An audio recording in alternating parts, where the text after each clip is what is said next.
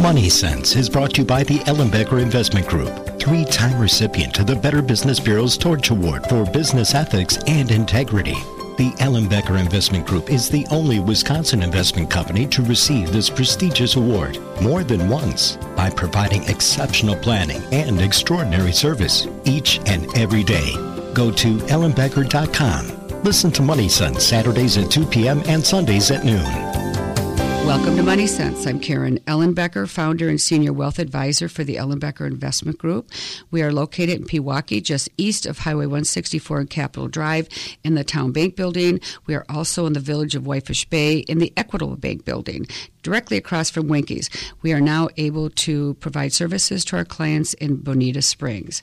My guest today is Ian Abston, and he is um, a millennial expert. And I have to say, uh, Ian, you and I met probably a couple years ago at an event, and uh, and then you were introduced at one of the board meetings at the Wisconsin Club to help us look at this whole generation yeah. and how we can adapt um, having a country club or other services to really um, people of this generation interested. And I remember sitting there and listening to you and going, I got to meet this guy. he really knows all about this generation. And when we look at our business as an investment firm, of course, I see this generation as my generation, which is the baby boomers and then my daughter's generation, Julie, who are in their 30s and 40s, and then this next generation, which are the grandkids. Yep. And it's like, how do we how do we approach that that whole generation, and how can we look at them in terms of businesses and in terms of um, workforce. I, of course, look at it in terms of passing generational money down. And you just seem to really have not only insight into that entire generation, but you were really working hard within our community to integrate and to um, help people understand how how they're working and, and what's going on. So I'm just going to open up the mic to you and just help us, my listeners, to um, to see what what you see, because I think we see a word. Right, right, and it's and it's a bad word, right? It's a millennial has almost turned into a swear word in, in many workplaces. So um, I get it. And and back to that meeting we had, I did actually get a. It's memorable for me as well because I got a parking ticket right after that meeting. so I'll always remember first meeting Karen Ellenbecker. um, yeah, you're you're you're right. So uh, millennials, it's uh, many definitions, but I like to go between 1980 and 2000. So um, your oldest millennials right now in the top end of that are you know 36 38 um, and the youngest were born in 2000 so you've got 18 to 38 so it's a massive generation um, but we've already started looking at the generation coming up beyond them because they're already entering the workforce um, because they've got tech skills that can be put to work. So focusing on our the generation that I'm I'm finding ourselves in that 20 year gap that's a massive um, massive gap so to really define one age of people. But you've got uh, some people that are at the at the top end of that with four kids um, in a house in Brookfield, and other people that are, you know, on Brady Street every night living the downtown lifestyle. so millennial really that word covers the gamut. And I do a lot of work working with corporations to try and get them to to understand the generation that you yourself has raised. Right. So you spend all this time bringing bringing us up, and suddenly we're out in the workforce and you're like, wow, I don't even recognize that that generation that I've spent 18 years um, under our wings and bringing up. So uh, the work we do is to try and help um, Milwaukee companies and and uh, regional companies understand the younger generation and what keeps them here and what keeps them motivated. Um, so it's it's extremely fulfilling. It's a lot of fun, um, and everybody wants the same thing. It's just we're kind of sometimes speaking different languages.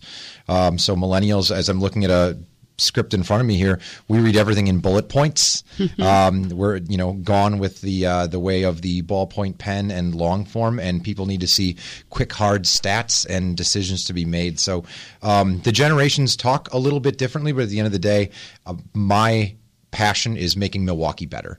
And how do we make Milwaukee better so that this talent shortage that everyone has currently, um, the next crop of young people making a decision whether they're going to move to Minneapolis or or Denver or Austin, these hot cities. How do we get Milwaukee on that list? And the young people, not only that currently live here, but might be growing up elsewhere, are looking at Milwaukee not as a Rust Belt city, but as a beautiful city with opportunity that they could see themselves growing a career in. Um, and there's a lot of ways to pitch that. Obviously, cost of living, but I don't want to lead with, "Hey, we're cheaper than the next guy." um, though that's amazing. We're currently in the middle of Milwaukee summers. We're right in the middle of Summerfest, so there is no more vibrant opportunity to spend time in a community than right now. Um, in the city of Milwaukee. But the beautiful thing about Milwaukee is right now I'm sitting down with a CEO of a, a large company having a conversation uh, on a radio. That opportunity, as a 34 year old, that doesn't happen in Chicago. So you have the opportunity to have a lot of access here in Milwaukee mm-hmm. to the wisdom that the current generation of leaders currently has. So you concentrate a lot on um, generational wealth and how can you educate the next generation to make sure they're making the same um, smart financial decisions as their parents. I like to look at what is that generational wisdom Mm-hmm. Um, that this current generation of CEOs, that that silver tsunami that everybody's talking about, they're slowly going to be retiring. Well, how do we currently grab a hold of that as a younger generation and get access to those executives to understand that wisdom. And Milwaukee is one of those unique cities where you can actually sit down with CEOs and have conversations like this. Well, you know, Ian, I kind of look at I my mother is going to be 90 and I look at my aging and in what I will, my age will be in 20 years. And now I look at this younger generation, the millennial, and in 20 years, we really have a span of 18 years mm-hmm. in between there where this millennial group is going to be where my kids are, yep. my, my children are, and I'm going to be where my mother is, which is, you know, kind of scary in a way, but we think of it as so um, far removed, and 18 years goes really fast. Mm-hmm. And so when I think of our first conversation, and I'll never forget it because we happened to be you were attending a board meeting, we happened to be late, and you you walked in and um, you sat down and you said, "Well, you were late," and and uh, and they had me sit in the lobby, uh, the front area, and uh, there was no plug outlet, and you had arms on the chairs, so I couldn't work on my computer. and you said, and there was nobody here to talk to. Yep. and I and I know everybody was just sort of like, yeah, you know, this is the country club. But I got it. I mean, mm-hmm. I really got it that this generation and and we have to change our perspectives and we have to start thinking differently and I remember years ago when you talked about Apple and some of the other companies, and they talked about um, kids on skateboards down the hallways and working from home, and mm-hmm. the whole idea of the creativeness yep. and uh, and being eager, eager yep. to um, for the new. And I think that that's very hard in my generation. I think you know the idea.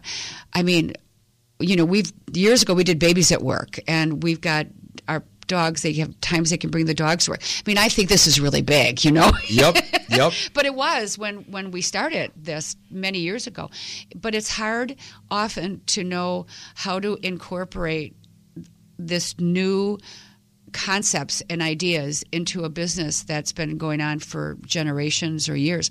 So I think that's a piece that's very difficult for people to understand, mm-hmm.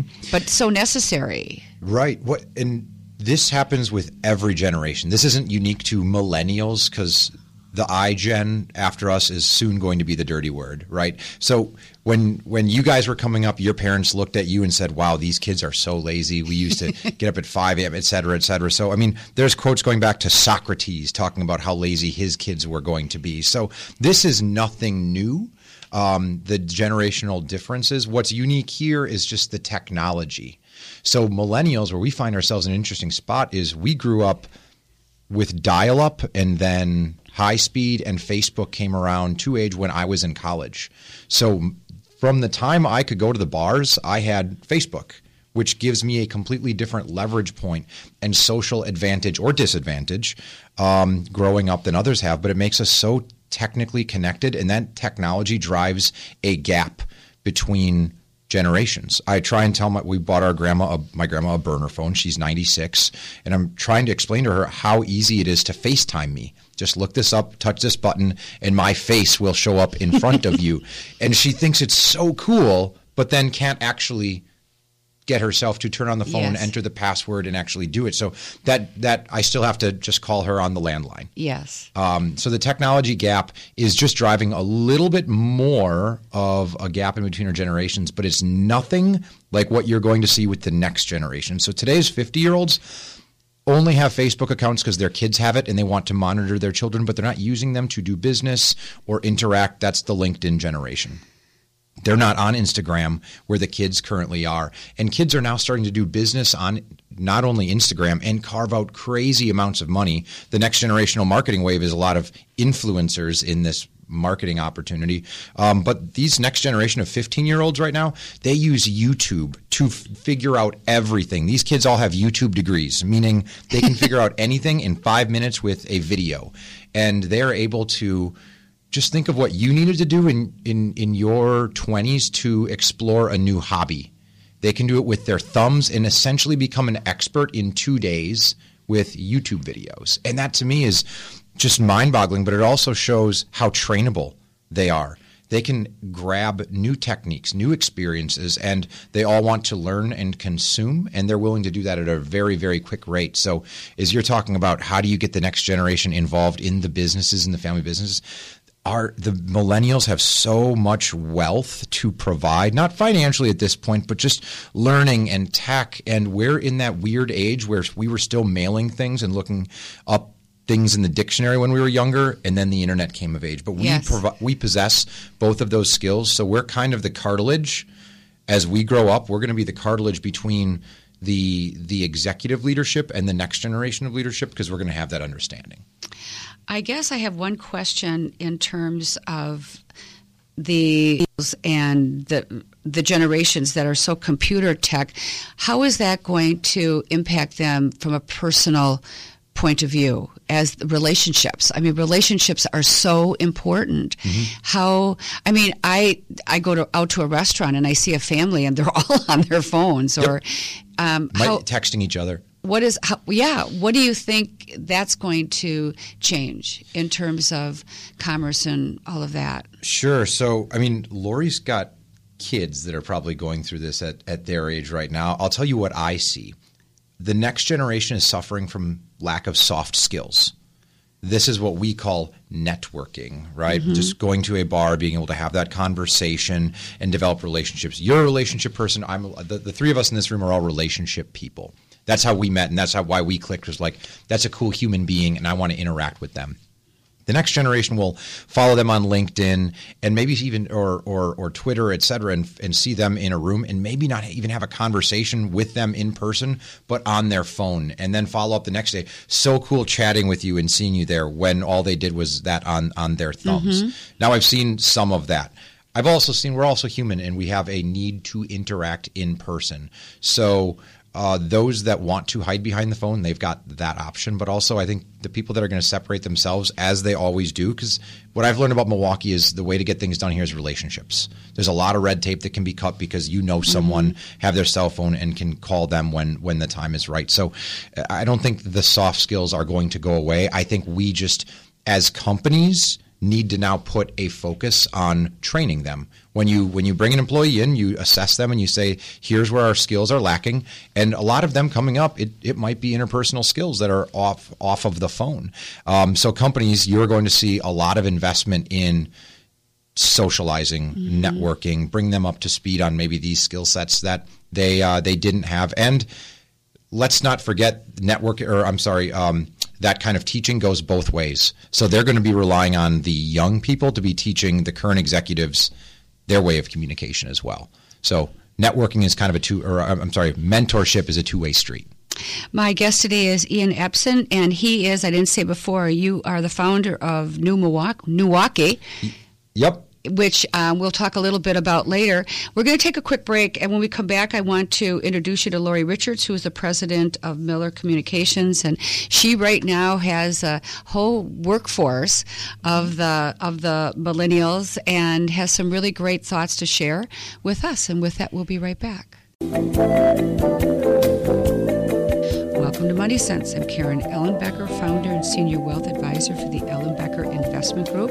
I have two guests today Ian Abston, and he is the president of Millennium Consulting LLC. And who is joining us now is Lori Richards, who is the president of Mueller Communications. And Lori, I saw you when Ian was talking, just sitting there shaking your head up and down because you have a company, a communications company that really employs many of this uh, many of these generational kids that i don't even say kids that isn't but employees who um, i think a lot of individuals look and say they don't know how to do that. Mm-hmm. So, what have you learned, and what can you add to what Ian has said? It's true, and, and thank you for having me here today. I'm, I sort of find myself in an interesting position because I'm leading the, the firm.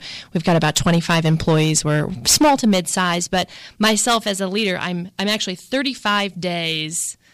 Um, into the Generation X. So I almost straddle the line myself between the uh, millennial generation and Gen X, I definitely identify more with probably some of the tenets and, and trades of, of Gen, A, mm-hmm. Gen X than millennials. But it's really helped me as a leader be open to some of the changes and some of the flexibility that I think you need to embrace to really have a strong millennial workforce. So we hear a lot from big corporations about preparing for the the how to make yourself an attractive company for the millennial workforce. And if you're not taking those steps now, in five years and 10 years, if not right now already, you're going to be in trouble when it comes to hiring the, the right workforce. And uh, sometimes people are really negative about the millennial generation. You know, Ian kind of mentioned sometimes being references to being entitled or things like that. But I feel like if you take the time to try to understand what motivates each generation, right? So again, you know, I'm on the tail end of the Xers. I remember when people just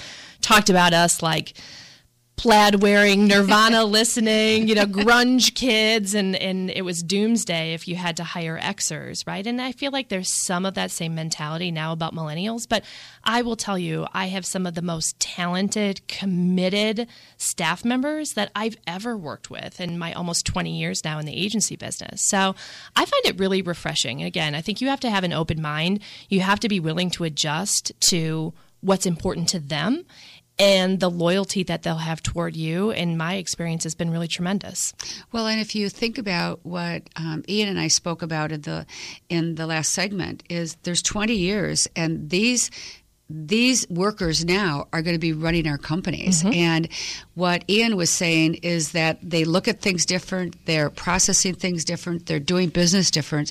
If we don't start to change or or to redefine our company how will they step into those roles right mm-hmm. and i know my daughter's a gen x and when she took over um, ellenbecker um, investment group as a president I, I would always say to her, um, nobody wants anyone to change their baby's clothes, but mm-hmm. you go ahead and get a new wardrobe mm-hmm. because it was my baby. And yet, giving her the flexibility to incorporate who she is into right. it and how she works. And she really does work differently than I did. Mm-hmm. And I did not want to stop that flow. But there's another generation coming behind her now. And how do businesses, how do they formulate a process to actually identify the needs and to start changing some of the services or ways they do business? Mm-hmm. I mean, that's a challenge. Right. It sure is. And I think it's interesting because not only are we surrounded by millennials in the workforce, but many of us are raising millennials as well, or even the generation now following. And one of the hallmarks that we've found of a millennial workforce is these are young workers who oftentimes grew up with a different scale of patience than we did, right? They're, they oftentimes had they didn't have to go to an encyclopedia for an answer to a question, right? It, yes. Google is right there and always accessible. Mm-hmm. so, one of the hallmarks of this generation is they're looking for feedback more frequently where you or i may have grown up where we got quarterly reviews or semi-annual yes. reviews at our job they want ways to have information and feedback almost instantaneously. Um, so, mentoring relationships are much more important. Um, ways to give them ownership of projects, even small projects, is much more important to this generation this generation doesn't want to be stuck in a cubicle for a year or two years or five years earning their stripes. They want to make a difference and see how their efforts are impacting projects very early on, if not almost immediately. So I think it's important for employers to sit down and have conversations. We have real conversations with people, even during the hiring process, about what their expectations are up front, how they expect to see progress, how what they expect in terms of growth, career growth, benchmarking, things like that. So we can have real meaningful conversations moving forward and we can try and meet their career growth projections. Now, sometimes we do have to tell people, hey, pump the brakes. You've only been here six months and it's going to take some time. But again, how do you build in those meaningful benchmarks for people so they feel like they're making progress and they feel like they're having an impact no matter what level they're at? Well, and Ian, you had mentioned in that very first meeting that when you want to sit down, you want to have people around you there was no one there and mm-hmm. you said i want to go to a coffee shop or i want to be around people number one for the energy of it mm-hmm. the purpose of the energy but also the idea of connecting and so on one hand there's a lot of the computerization but people are still connecting and and one of the things that Lori said that you emphasized as well is you don't want to have to go through the the same um, system of knowing someone and knowing someone, you want to go right to the heart of the person that makes a decision. Mm-hmm. So you're going to bypass a lot of, you know, we say, well, I will bypass it for you, and I don't want you to have to go through the same process I did. But you even want to go further than that. Mm-hmm. And so I find that very unique because it takes a lot of courage and guts to want to meet the president of the company right away. Right. Mm-hmm. But right. that I do see that as an option. Let me let me get rid of all this fluff yeah. and go right to the important decision makers. Mm-hmm. You're, you're, you're absolutely right. To Lori's point, we're a very impatient generation. Um, you have access to all the world's knowledge at your thumb most days, and that is that will be true of any generation after us, but faster. I mean, every generation is continuously the smartest generation. And we'll we will we will I will be surpassed, surpassed by a 15 year old because the times I spent in the back of the car during the summer road trip, they're now watching shows and catching up and listening to podcasts mm-hmm. and the immediacy is there and we take that with us not only to work but in local government, et cetera, et cetera, and volunteerism. Um, so the, what you were referring what you were referring to is kind of um, clubs. Mm-hmm. So we're we're talking Wisconsin Club. I'm a member of the Milwaukee Athletic Club. It's all these clubs that a lot of them have to redefine what it is that is their core business because what they had currently created was something my grandpa designed. Mm-hmm. Um, and those clubs just have held true onto those traditions, and they're having a hard time onboarding your under 40 crowd because we value different things. Mm-hmm. So I don't want just the beautiful lobby with oil painting. I now want an interactive coffee shop where I can co work and run into other members. Networking is not something that's done after 5 p.m. It should be done throughout the workday. And companies have to start understanding that and build facilities and environments that aren't just locking their younger workers within a cube, but putting them in a collaborative workspace because we get we we get energy off of uh, connectivity. And the more that you can create that for the next generation of workers, um, the better off you'll be our our office space we're currently at in the city center downtown, they were looking for more unique ways to find um, tenants, and they created uh, they bought a pontoon boat and called it Conference Room Number Three.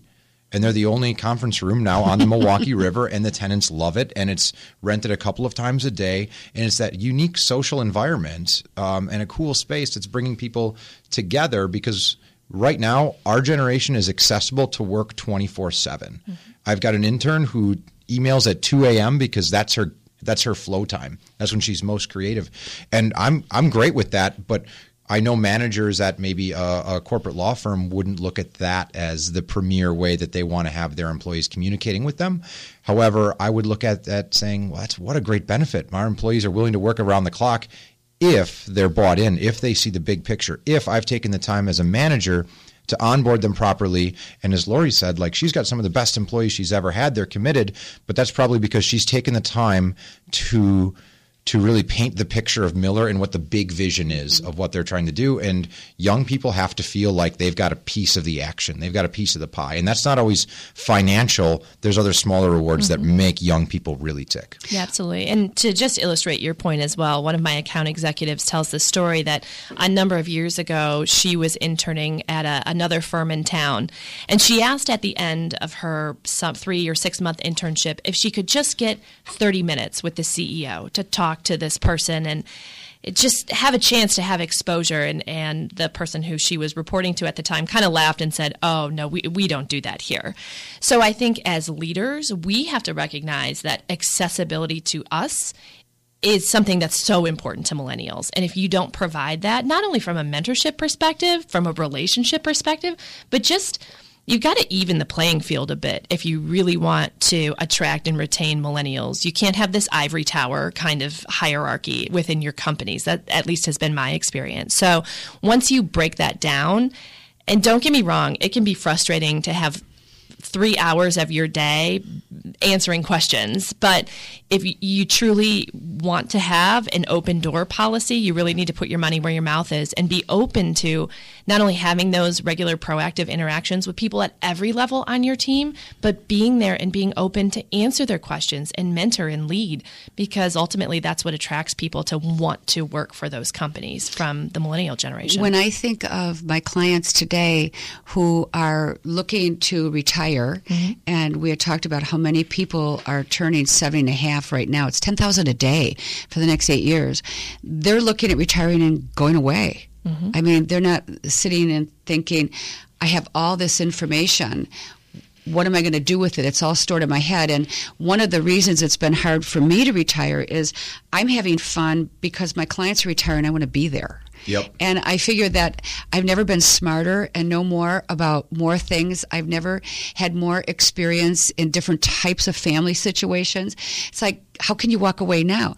But yet, so many people are walking away and they're taking all that information, and there isn't a conduit right now to salvage and get them interfacing mm-hmm. with the younger generation. And I think that that would be so great if there was some sort of a format where people could just meet for coffee, you know, invite people to coffee and, and younger generation and on your pontoon boat type idea. And have that feeling of the importance of all that information that you retain from all those years. And literally, like if you remember college experience, hold office hours, right? Where you're yes. in a space somewhere mm-hmm. fun and interactive, but people can come and ask you questions because as much again as the millennials get branded more of an electronic generation, it's been my experience that people want to come by, even if it's for five minutes, and ask you a question or talk to you, bounce something off you to try and get a creative, uh, team-oriented solution. So I agree. I think think taking that taking that approach to capturing the experience of, of other generations is really something that could benefit on both sides. So maybe that's our new project to start. it's coming. It's, it's coming. It's coming to really have a format for people to come together and be curious mm-hmm. and to be able to share some of that business information. Um, mm-hmm with younger gener but I think even in businesses, I look at my own company and I look at some of the co- companies in Milwaukee that have been around forever to just have a time where it's an open forum for people just to come in and come in and talk would be fabulous or past past employees. So that's the biggest trend we're seeing right yeah. now. So you've got you're you're 65 and up retiring, but the but people still have 25 years of active, healthy life in front yes. of them, and they're not ready to just take up woodworking, right? right? So you're seeing a lot of um, old older CEOs that are staying on as consultants, which are basically I've got all this wisdom and I'm here to share it with the next generation. Instead of just saying, hey, retire, here's your package and the door, how do you retain that wisdom? Because we have a lot of tech and and and knowledge of the workforce but what we don't have is 40 plus years in the healthcare industry and a variety of uh, you know massive problems that have been worked through and understanding of relationships and um, the hierarchy of decision making within these corporate operations and that is where the the generation that's currently retiring if they could just invest 10 hours a week to staying in within the company, staying within the loop. They're not expected to be on the, the, the new Slack or email chain, et cetera, et cetera, mm-hmm. learn new technology. Their role is to now share the wisdom they've gotten with a lifetime of experience in healthcare or IT or marketing and share with the next generation. So hopefully the right companies are figuring that out. Uh, my guest today is Ian Abston, and he is the president of Millennium Consulting. You got it. That. And also Lori Richards, who is the president of Mueller Communications. And when we come back, we're going to talk a little bit more about how we bring this together and what the impact of Milwaukee is and how is Milwaukee in the scope of other cities. And then we have a fourth um, segment that we've got a, a great thing we'll be talking about, and that is our bridge downtown. And with that, we'll be right back. Welcome to Money Sense. I'm Karen Ellenbecker. My two guests today are Ian Abston, and he is the president of Millennium Consulting, and Lori Richard, who is the president of Mueller Communications. And we've been talking about the millennial, um, what would I, workforce, and I I'm sure that there are some people listening to the show and they'll say, Boy, Karen, this one's a different one than normally what you do. It's supposed to be about money. But isn't one of the biggest costs that we have our workers mm-hmm. and not only hiring and getting the right worker but training the right worker and helping our businesses to grow and as i say we've got this little short window um, to i think really get a great greater understanding so from the, your two perspectives, how does this make money sense? I mean, to our community and um, to our workforce.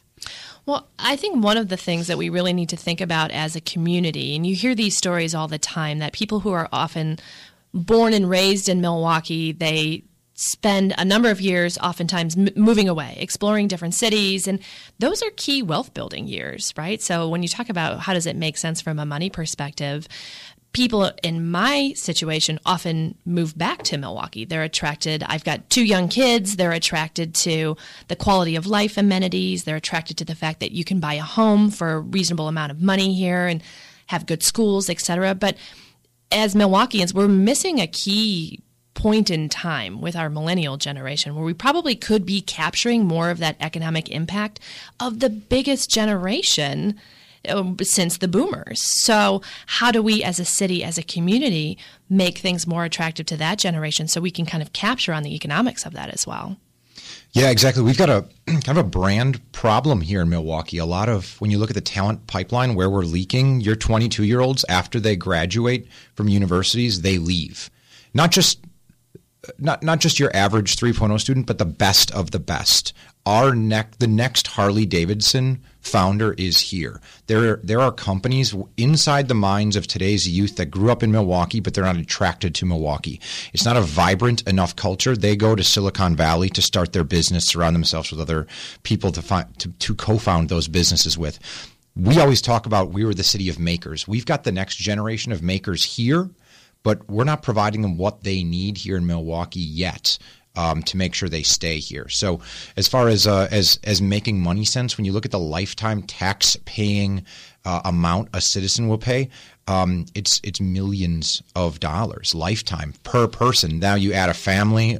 A wife, a husband, children, offspring. It is so important that we capture people at a young age and make Milwaukee a vibrant place for people in their 20s. Because let's face it, when you're over 30, it's really hard to move. When you're over 30, you've got connections and a network and a house and a mortgage payment and a, and a job and a community that you are plugged into. And it's really hard at, at above the age of 30. When you look at the numbers, it is 29.5. When you go above that, it's really hard to move elsewhere. So we have to do a better job in Milwaukee of capturing the hearts and minds of a vibrant community for your 20 somethings to keep them here. Now, um, sorry, one more thing to add to that. Now, we, we do a fair amount of corporate and uh, corporate public relations work in Milwaukee, but we also work with a lot of nonprofits and a lot of foundations. And from our clients' perspective, we see a lot of them asking a couple of questions. One is, again, how do I attract and retain the best millennial workers? But the second on the foundation side, which is so interesting, is how do we cultivate the next generation of donors, right? We have a lot of legacy giving in Milwaukee. We have a lot of old family wealth from sort of the namesake families, right? Like the Allen Bradleys and the Cudahys and other families. But how do we cultivate that next generation of donor? So we can continue to have the as generous of a city as we do. A lot of our arts community is built on philanthropic gener- mm-hmm. donations. So how do we keep that going as well? That's something I think our community is continuing to grapple with. And Ian, how do you help businesses? Sure, in a variety of ways. So um, I kind of act as that conduit between um, what today's CEOs saying and what the next generation is hearing. Um, so I go in and I'll, I'll work with them on uh, basically what does your corporate culture feel like? What is the onboarding process? Here's what's really interesting to me, and if I can t- tell any corporation anything, it's it's this: you spend seven thousand dollars on attracting a baseline employee, $7,000 to get them in the door, get them hired, and get them at your desk. After they get them there, what is your retention budget? When you ask someone their, what their retention budget is, they generally stare at you blankly. You have to spend time to make sure your employee is onboarded correctly, and that's what I make sure we do. Explaining what is the big picture, why are we actually here? People will make up their minds within one month or less, but one month if they are going to stay with you as an employee long term or not. And you have to put a ton of effort into that first month for that experience for your next generation of employees. So really, what is your, what is your retention budget after you get them in the door? How are you going to keep them? Because it costs um, seven times more to retain mm-hmm. to find a new employee than it does to retain a current one. Sprint AT&T, they've got this figured out. When you call and complain about your cell phone bill, they'll adjust it, knock 40 bucks off because they want to keep you because they know money sense it's cheaper to keep you as a happy current customer than it is to get you to switch carriers and mm-hmm. go to the mm-hmm. next cable person or the next customer. Employees have to start thinking, or employers have to start thinking that way as well. How does someone, uh, best way to get in touch with you and to learn more about your company? Oh, great. So my email is ian.mke, or I can be found, uh, my website is abstonian.com. Um, it's got some of the talks we've done, some of the services we provide, uh, and you can find us there. And you can find my company. It's a little deceiving being here in Milwaukee, the home of Miller Beer, but our firm is Mueller Communications, M U E L L E R communications.com. Mueller. Mueller. Mueller. and we're going to take a quick break. We'll be right back. To Money Sense. I'm Karen Ellenbecker. My guest today is Ian Abston, who is the president of Mil- Millennium Consulting, and Lori Richard, who's the president of Mueller Communications. And let's just talk about what's happening in Milwaukee because there's some very exciting things going on. Thanks for the tee up. So, as everybody is well aware, there's this little thing called Summerfest happening in the lakefront. Uh, next time you're sitting at a concert, look just to your south, look towards Chicago. You see this big, beautiful, freshly painted Hoan Bridge. And right now, we're a part of a grassroots effort of people, citizens of Milwaukee, working to highlight the Hoan Bridge. So if you look nationally and internationally, major metro major metropolises are lighting up their city at night. They understand what it do, does to the vibrancy, the pulse of the region. And we're sitting here with this beautifully architected bridge that everybody knows as the Hoan Bridge. It's the 794 interstate is what you see on Milwaukee postcards from the lakefront. Uh, it's what you see anytime you're uh, at Summerfest. And we have a really tremendous opportunity right now to make that bridge not only a daytime um, monument, but also an, a nighttime monument as well. So we are working uh, with several young organizations in the city to bring lights onto this Hoan Bridge. Why lights, you might ask?